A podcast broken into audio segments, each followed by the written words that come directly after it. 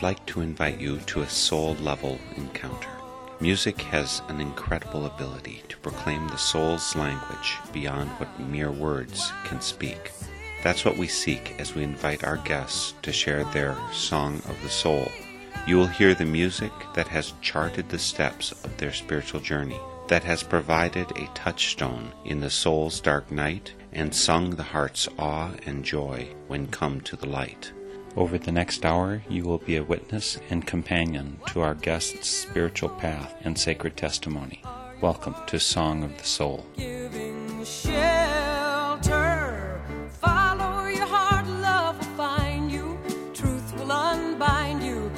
Out a song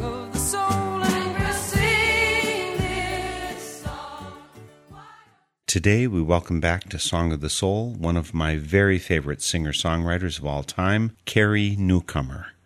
There are so many very talented musicians to choose from that it's not at all obvious to pick out just a couple from the rich pickings, but Carrie stands out, not only for her beautiful expressive voice and superb instrumentals, but for the depth and sensitivity of her lyrics. She shines a light on the light shining all over the place and in everyone without at all compromising the stunning music that accompanies her lyrics. Carrie is back with us on Song of the Soul, sharing especially from her latest CD, Everything is Everywhere. Fruit from her sojourn in India a couple years ago, Carrie Newcomer joins us by phone today from her home in Indiana. Carrie, welcome back to Song of the Soul. Hi, great to be with you. We were just chatting. You were over on the West Coast, uh, I think, this past weekend. You're just back in. What were you doing over there? I was in Corvallis, Oregon, and doing a performance and workshop based on sustainability and the arts and social change. And then I was in Seattle at a wonderful series that is working to become a more progressive voice for spirituality in the Seattle area. So just a concert and a workshop there as well. So yes, I had a wonderful weekend, and but it's nice to be home. It's beautiful in Indiana right now, and it's great to talk to you this morning. I noticed those workshops that you were doing and the concerts you were doing are on the edge of activism. How does your performing life divvy up in terms of activism, spirituality, teaching, fun, recreation? I don't know. How does that divide up for you? In terms of my work, it really does overlap anymore, which is a wonderful thing. It feels very integrated, and that the different things that I'm interested in and involved with and passionate about that they do uh, so often overlap. I do teach quite a bit in terms of songwriting and creative writing and some on vocation. But often this is with a, an attention to the spiritual current in our lives, you know, and the spiritual current in our work. Also, you know, there is the aspect of, of social change, and I'm a writer who I wouldn't call a, a kind of a purist in terms of political writing. I think that's a very specialized talent. But I do write about the human condition, and I do write about the natural world, and because of that, it tells a story that touches on those big topics. You know, I, I often tell songwriters when I'm working in, and actually creative writers, that it's really hard to write about world peace. You know, world peace.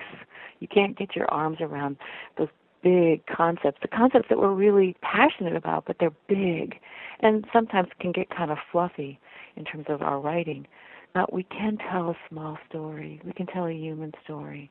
We can tell it with as much honesty and integrity and clarity as we know how. And in those small stories, it opens out into larger ideas that we're so concerned in. Well, when I talked to you two years ago, you had just done a trip to India that previous, you know, six months or so. And so I this music that you shared on your latest CD, Everything is Everywhere, hadn't, I think, been finalized yet. I think you were still working things out with the Khan family, probably, about all the instrumentation you put together there. That trip to India, though, you did tell me you went as kind of a representative of the U.S. Do you want to say more about that trip and how it led to this CD? Yes, you know, I've I've done two tours in India now. The first one was in the fall of 2009, and uh, I was invited to be an artist in residence at the American Embassy School in New Delhi. And so I worked with students for a week on creating works of art on the topics of peace and justice, which was just a wonderful experience. And then the rest of the month, I traveled all over India with, it's called the American Center, the cultural outreach part of the American Embassy in India and they they try to bring in music that is kind of quintessentially American, and not to sing for American audiences or expats, but to really sing for Indian audiences. And because I've done so much work with community service, to work with community service projects in the afternoon and teach some workshops as well. So it's just an amazing experience. And yeah, I mean, when they called me, uh, I'm a Quaker folk singer. Like we are the world. Let's all hold hands. And and and this is you know this is state department. So i had to ask them, now have you gone to my website? You're not looking for carrie underwood are you? And they laughed and said and they said something really lovely. They said you know what we're looking for is music that builds bridges we have plenty enough walls i thought that was a very hopeful thing to hear and it it really made my heart very happy to hear we're looking for music that builds bridges. And so that was the idea, and what was it about. And I went about all over India and I, I had this great opportunity to sing for Indian audiences and find that India is deep and rich and it's old. It's an old culture. We're, we're relatively pretty new here. I was fascinated and delighted and bewildered by all the ways we're different. Thank goodness we are not all the same. But at the same time, I was so powerfully struck by the thread that pulls between us, the things that we recognize everywhere. You know, if you sing a song about family or love or grief or struggle, you know, if you write about these sorts of things, they're immediately recognizable everywhere you go. So that was really powerful. Then during that tour, uh, I was given the opportunity to meet musicians from different genres in the Indian community and artists who were doing kind of fusion, a contemporary crossover Western Eastern with traditional musicians who were working in more indigenous forms like the baul. And then I met Amjad Ali Khan and his two sons Ayan and Aman who are classical trained and, and masters of the Indian classical sarod. Uh, I spent the afternoon in their home and in their studio, and we played music for each other. And there was a spark that happened. That kind of he would sing a song, and and I would be a bit in tears, even though I didn't understand the words. And I would sing a song, and there would be this silent affirmation of yes, you know, we're we're using incredibly different forms. Indian classical and Western singer songwriter form is very different. But there was something about the spirit of what was being written that was connecting and powerful.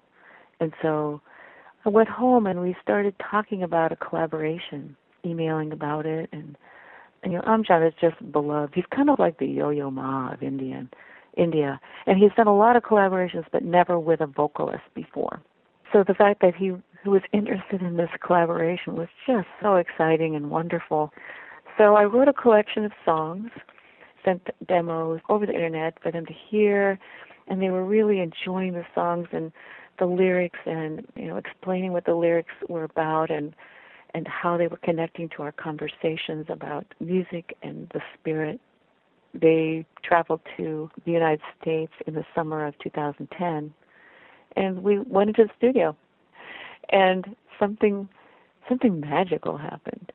It was just this great experience. In the fall of 2011 i returned to india for a month and we released the album there in india on an indian label. And then here in the united states it was released as a benefit project for the interfaith hunger initiative and the profits of this album I'll go there to this wonderful interfaith organization bringing people from different spiritual traditions together to work on the issues of poverty and hunger. Well, that sounds like the perfect intro to get us up to some of that music that you've actually put out on Everything is Everywhere. Which of the tracks would you care to start with? Well, let's start with Breathe. It's, it's the opening track on the album. the lyrics are based upon Mary Oliver poem and a Zen story, and then some reference to India. So we were doing a, a, a bit of a collage of ideas, and I really loved what happened between the sarod and the guitars and the voices on this particular song. Uh, also with the wonderful accompanying musicians on uh, piano and, and percussion. So let's start there. It's the opening track, and it would be nice way to open up.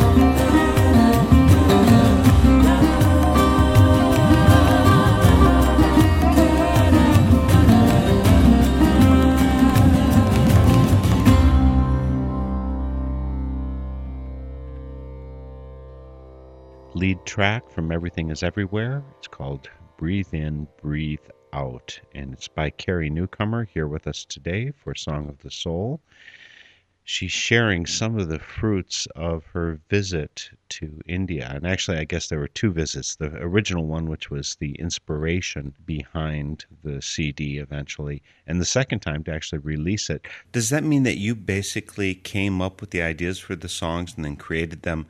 And then the Khan family added the Indian instrumentation to them when you got together in the studio? No, it wasn't quite like that.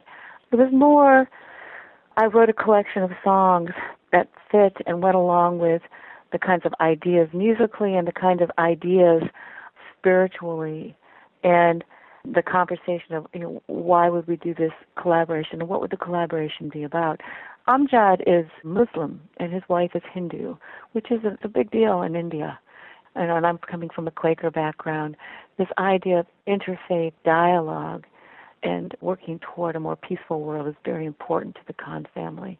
And so that really was part of our conversation. And also just the idea that I can't write Indian classical music. I'm not an Indian classical musician, and I wouldn't even attempt to do that. I would be writing in Western form. There's at least three different things I want to ask you about that. When you introed the song Breathe In, Breathe Out, you mentioned it was from Mary Oliver poem and also that there's I think a Zen story that's in there. What's the Zen story? I, I, didn't pick that out. I guess I must be a little bit inadequately educated. Oh, there's a Zen story. The line in the song is I held anger like a coal burning hot, but not let go. With a thought I could throw it at someone. Such a hard lesson to learn. My own hand was what got burned. You got to breathe it in and breathe it out and let it go. You also mentioned that Amjad is Muslim, his wife's Hindu you know, in some ways, I think of the Quaker way, you know, starting in the 1600s, as being kind of a bridge between East and West. So it was interesting that you got selected to be this ambassador of sorts to India, creating that bridge. How did you relate spiritually to what you experienced in India? You know, it was really, a, again, a beautiful experience. And I remember doing an interview with someone in um, Calcutta when I was there. They asked me what I write about, and I said, well, you know, I write a lot about finding something sacred in an ordinary day. That our lives are filled with daily moments of the sacred. And in the West, we have to think about that. And his immediate response was, no. like, no, you're just kidding me. And I said, no. You know, we we kind of have to think about this idea. We're busy and we we separate the sacred and the ordinary. In Quakerism, there isn't that same line. I think that that line is permeable or doesn't exist. And so, in that way, I felt very comfortable with this idea of the sacred and the ordinary always being entwined. At the same time, there are so many different religions represented in India, uh, Hinduism being the largest group, but you know, there's representatives of so many different traditions, you know, Sufis and Muslims and Sikhs and Jains and Buddhists, and it's really quite a, amazing that way. I think sometimes when we talk about interfaith dialogue, there's a tendency to want to wash out everything, to make everything kind of more general and politically correct. That we, we won't get too specific about anything because that would somehow not be about you know making us all one you know about unity and i have to say i've really come to believe that we probably won't find true unity in those lofty ideas of idea and making everything more generic and washed out. I think where our greatest hope of unity can happen or might happen is if we dig deeper into our individual traditions, whatever tradition that we are either born into or we resonate with, to take that tradition to its deepest form, to find the true groundwater of that tradition. And there, there we start drinking from the same source. You know, we start talking about love, talking about compassion. We start talking about the sacred in the ordinary. When we get to the deepest groundwater of all of our traditions, there we find one another. so that was something I think uh, in terms of going to India and encountering these many traditions, many rich and old traditions, that I was really struck by. That, that the deeper you go, the more possible it might be to find unity, to find the love at the very center of it all. There were lentils, rice, and hot spiced tea. The sun set out on the Arabian Sea. Women swayed in yellows, blues, and greens. The finest thing I've ever seen.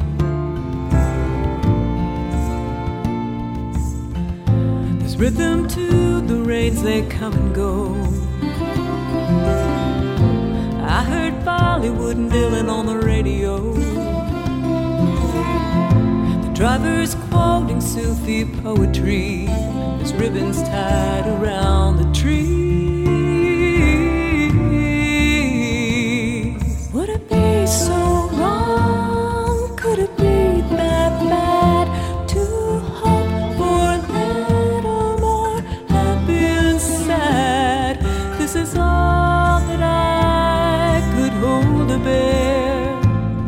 Cause everything is everywhere.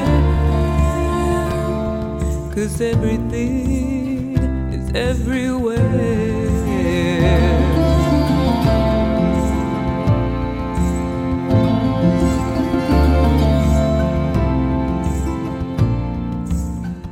On Saturdays in Indiana, there's a farmer's market in our town. There's always music, kids, and corn and beans, the finest thing I've ever seen. When I was troubled, a good friend stopped by. She brought soup and then she sat a while. Love is love, it's here and also there. Everything is everywhere.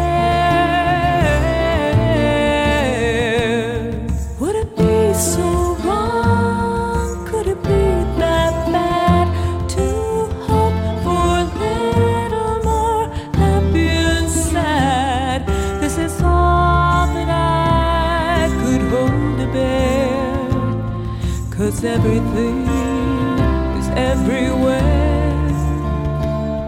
Cause everything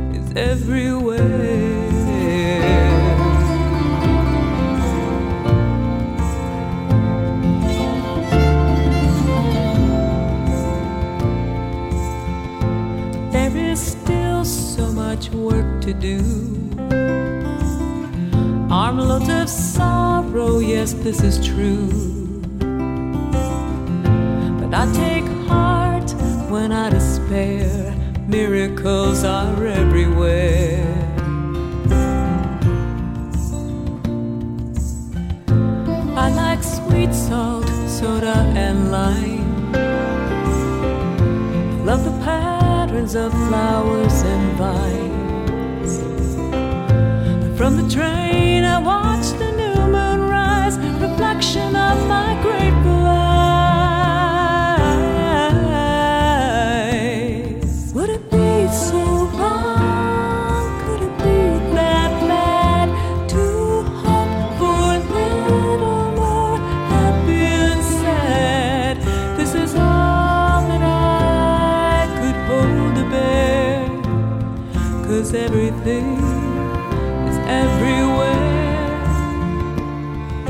everything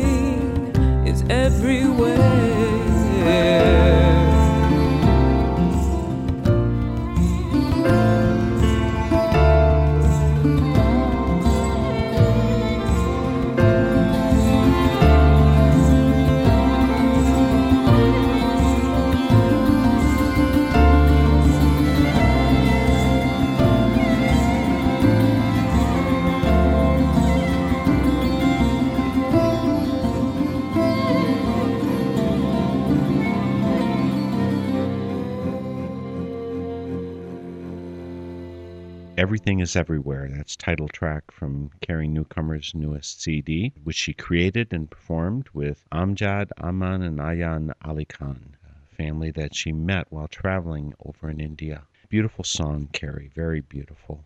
I did want to check. Did you really hear on the radio over there both Bollywood and Dylan? And what Dylan song was it?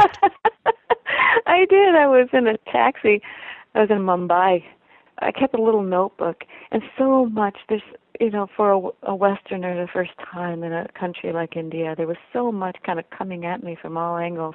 So I was taking notes, and much of everything is everywhere is taken directly from my notebook. And I was in this taxi. The radio was on, and it was Bollywood song, and right afterward it, it was Dylan's Maggie's Farm, you know. and I thought, okay, that's all interesting. And and this wonderful man, you know, he's in, driving the taxi, and we start talking about, well, what do you do? And I said, I'm a musician, and I write spiritual music. And he starts quoting me Sufi poetry. There were a couple references in there that I didn't understand. I mean, I understand about farmers market in Indiana, but I didn't know what sweet salt and soda lime meant. Is that from Indiana or is that from India? That's from India. There's a, a drink in India, and it's soda water and lime. And some people put a little sweet in it, but there's well, there's sweet in it and there's salt in it. Sweet salt, soda, and lime. I just realized why the State Department picked you out. It's because the reason is because they wanted someone as a, a folk singer ambassador to India, and they so they of course went to Indiana. They were just confusing the names. Well, you know, it's interesting. They said I was the first singer songwriter. They had brought in a lot of uh, jazz, jazz being a very quintessentially American form, also a lot of pop and rock, some blues as well. So they were had so far kind of worked with those kinds of music forms, and I was the first one that was in this kind of singer songwriter storyteller category, and I, I think they kind of took a risk with that. You know, the things that I I write about social change. I have a song called If Not Now that it was wonderful to hear Indian audiences singing along with me with a, a song that's about positive social change. You know, Amjad says that music is innately a spiritual language. I, I agree with him there. You know, not I, there's a part of me says not all music, but there is something about it. You know, music comes in through our hearts if you want to get like brain science about it, it comes in through the right brain. It comes in through the part of us that is wordless and now, that knows that we are attached and connected to everything. That's how music comes in. And so there is something about music that that expands and opens. You know, one of the reasons why I'm a musician you know, because there's something about that. I do a lot of writing that isn't songwriting. I do essays and poetry and prose and of different kinds. But I always come back to songs. There's something about that format that continues to pull me back. And I think part of it is that that opening that happens with music. You said that music is kind of inherently spiritual. I know there have been cultures throughout the past, and, and some today, even in the U.S., who are opposed to certain forms of music because they're not spiritual, but rather they're sensual. One of your songs, which I think is just so marvelously walks a line in there, is it's called Little Earthquakes. Mm-hmm. At the same time, I experience that as a divine opening love. It's kind of like a Song of Solomon, if you will. I get the idea of human love, maybe that kind of passion, but I get the this bigger love. And it's so wonderful to see the fusion of those two, at least as I perceive that song. You, you may have your own meanings to it, but that's okay. I won't tell you you're wrong. well, thanks. But you know, people take what they take from songs. But yes, I you know I think you perceived it right on with that that particular song, and and I think that's part of this idea of being a songwriter with a spiritual current in my life and in my work. You know, I there's a spiritual current in my work because there's a spiritual current in my life. If it wasn't present, I would be censoring something important about how I experience my life and how I experience the world. And I choose not to censor that. But you do take a risk with that. I, I didn't come to spiritual music through the church. I mean, I really come through the secular world. I started playing in bars. But again, you know, this idea of, of honest spiritual experience, life experience, human experience, if that wasn't a current, my work would not be authentic. I would be censoring something important about how I view the world. That said, I, am also very careful and very aware about the power of those ideas and that language. My hope is to create songs and stories that open hearts, not close them down.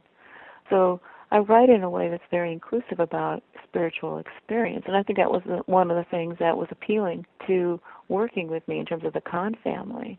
That I do use specific Western spiritual language at times because that's the word that's needed. That's the language that's needed. But I use it very carefully, not as a buzzword. But at the same time, I choose not to use certain kinds of Western spiritual language because I, I feel it closes doors and it closes hearts. Know, I was part of a Quaker folk dance group traveling in England at one point. One of the members of our group, a very dear woman, she didn't like the way I ended a certain dance, which had some very deep spiritual currents to it. We ended the song in kind of a deep, heart open silence. I'd end that silence typically when I was doing that by saying the word Amen. And she took me aside and she says, I don't want you to say the word Amen there. Because whenever you say that, it's like shoving 3,000 years of patriarchy down my throat. I was so sad because it was the word that, as you say, you know, it was the word that in that situation worked for me. Of course, if she was ending it, I would expect her to say whatever she wanted to say. And, you know, namaste is one of the things that she considered would be good there, which is perfectly appropriate depending on who you are. There's one of your songs, I believe, is the name of the song, and it's also on Everything is Everywhere.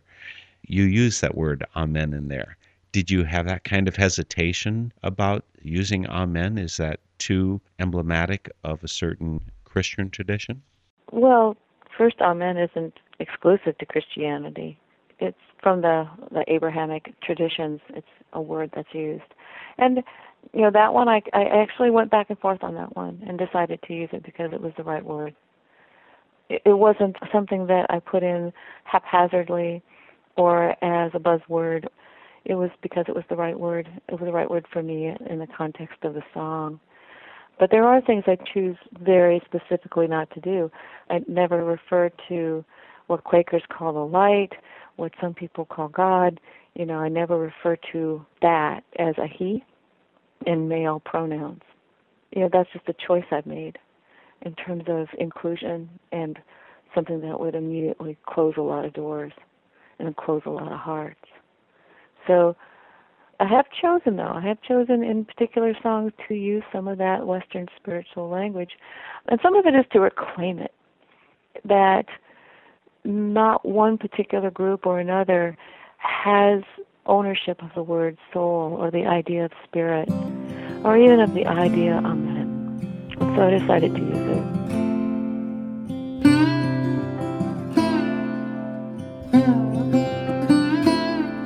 I believe there are some debts that we can never repay.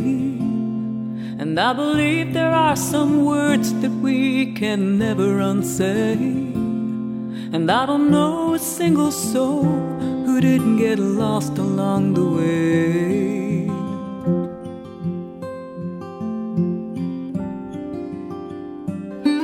I believe in socks and gloves knit out of soft gray wool and that there's a place in heaven for those who teach in public schools, And I know I get some things right, but mostly I'm a fool.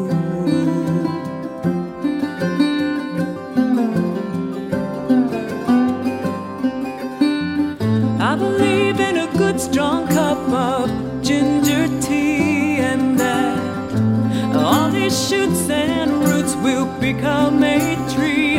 All I know is I can't help but see all of this as so very holy. I believe in jars of jelly put up by careful hands. And I believe most folks are doing just about the best they can. And I know there are some things that I will never understand.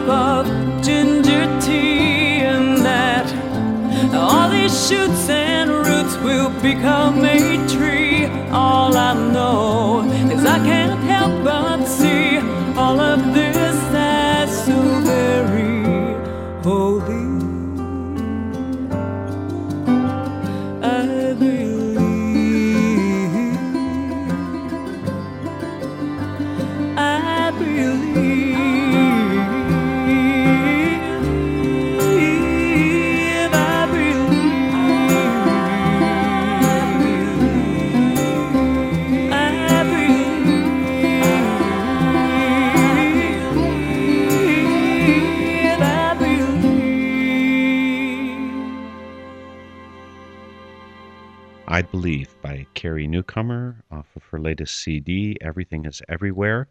This is Song of the Soul, and Carrie is sharing her second Song of the Soul. She's been with us before on Northern Spirit Radio. I'm your host, Mark Helpsmeet.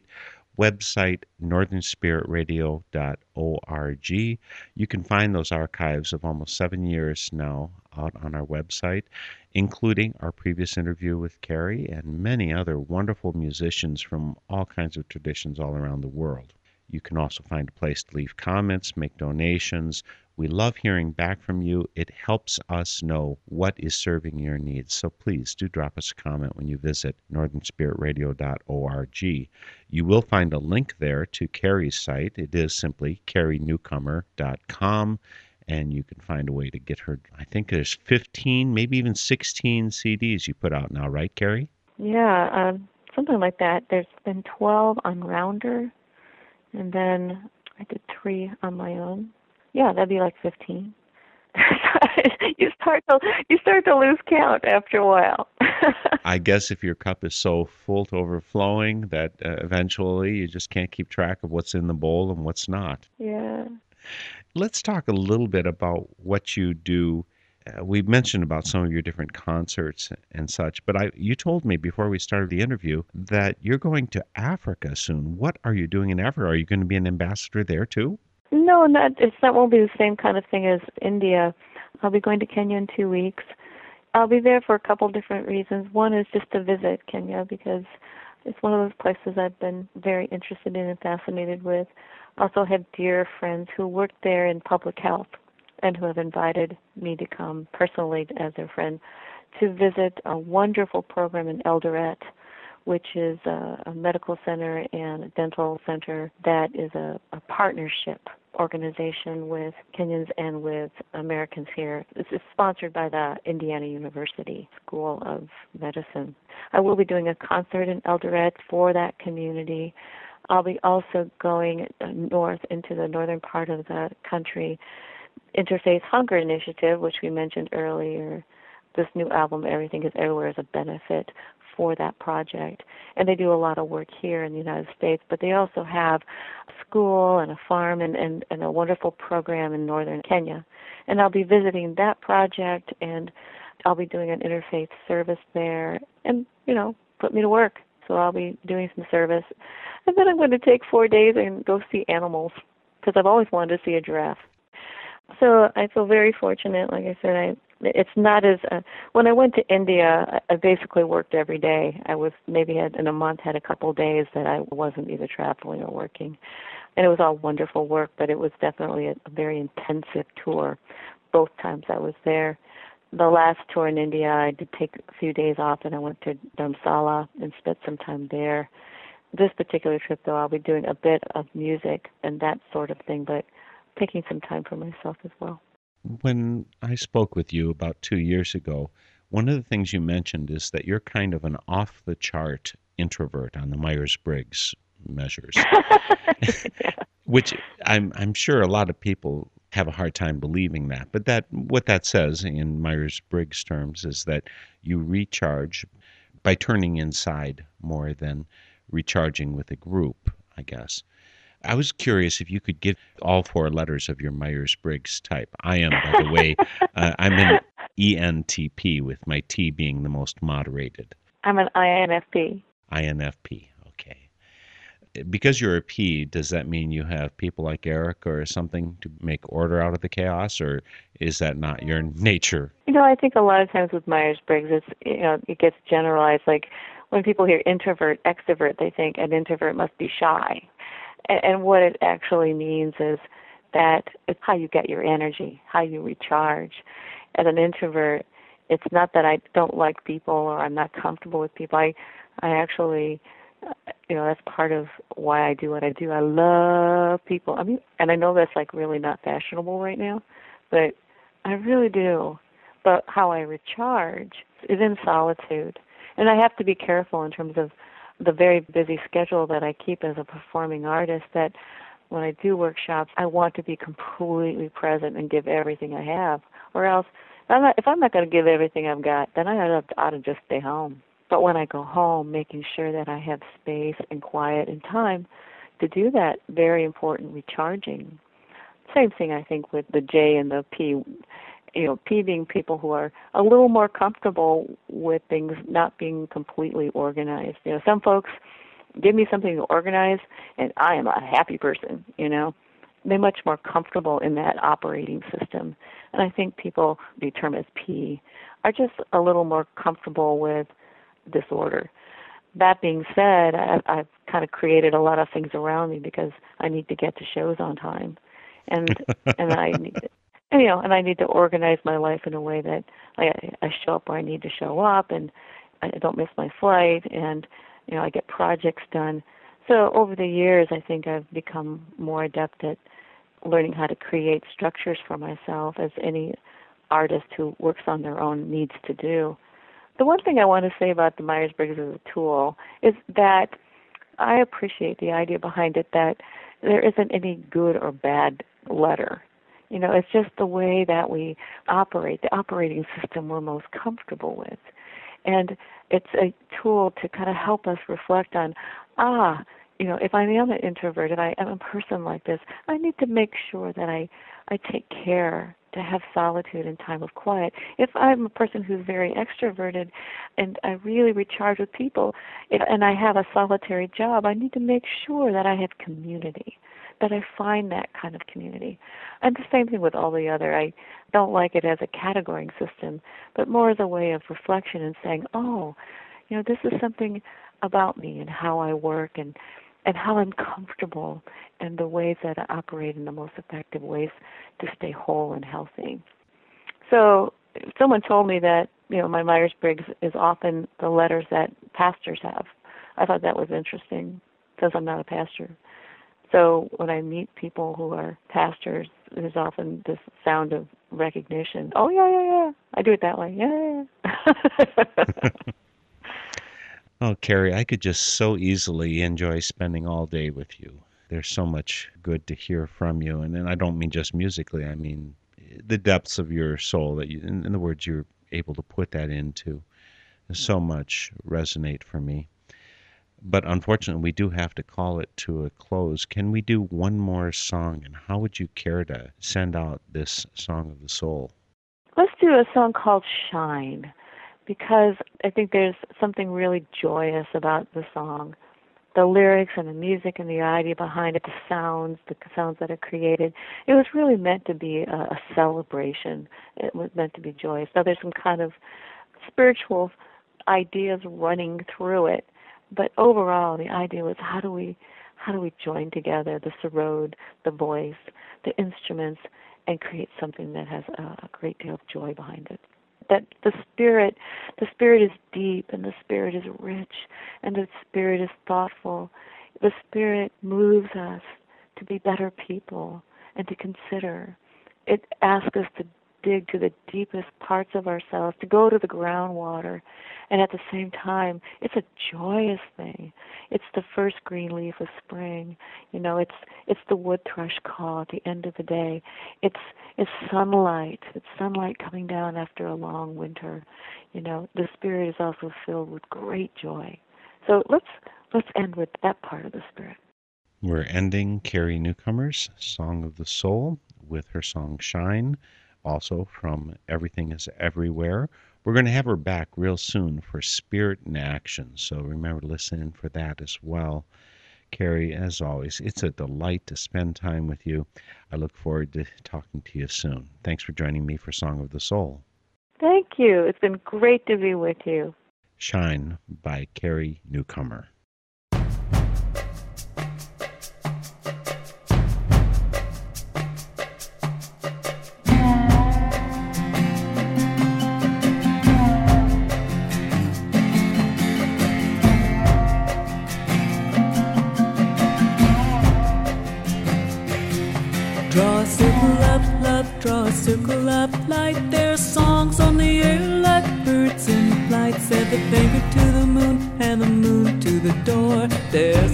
Shining from the farthest shore. Shining, shining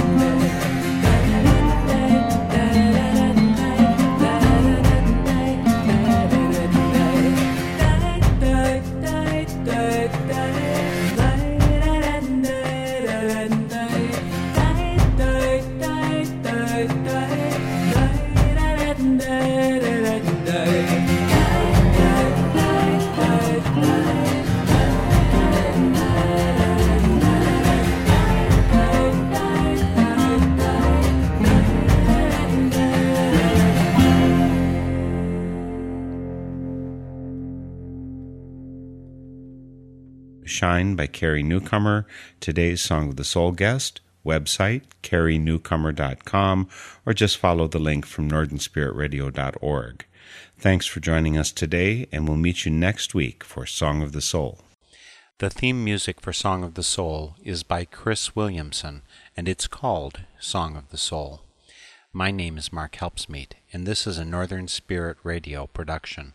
You can listen to this program again, track down the list of songs included, and a whole lot more on my website, northernspiritradio.org. And I invite you to share your Song of the Soul with my listeners. Just contact me via my website. And please, join me weekly for Song of the Soul. You can be happy. Let in the light, it will heal you. And you can feel you and sing out a song of the soul.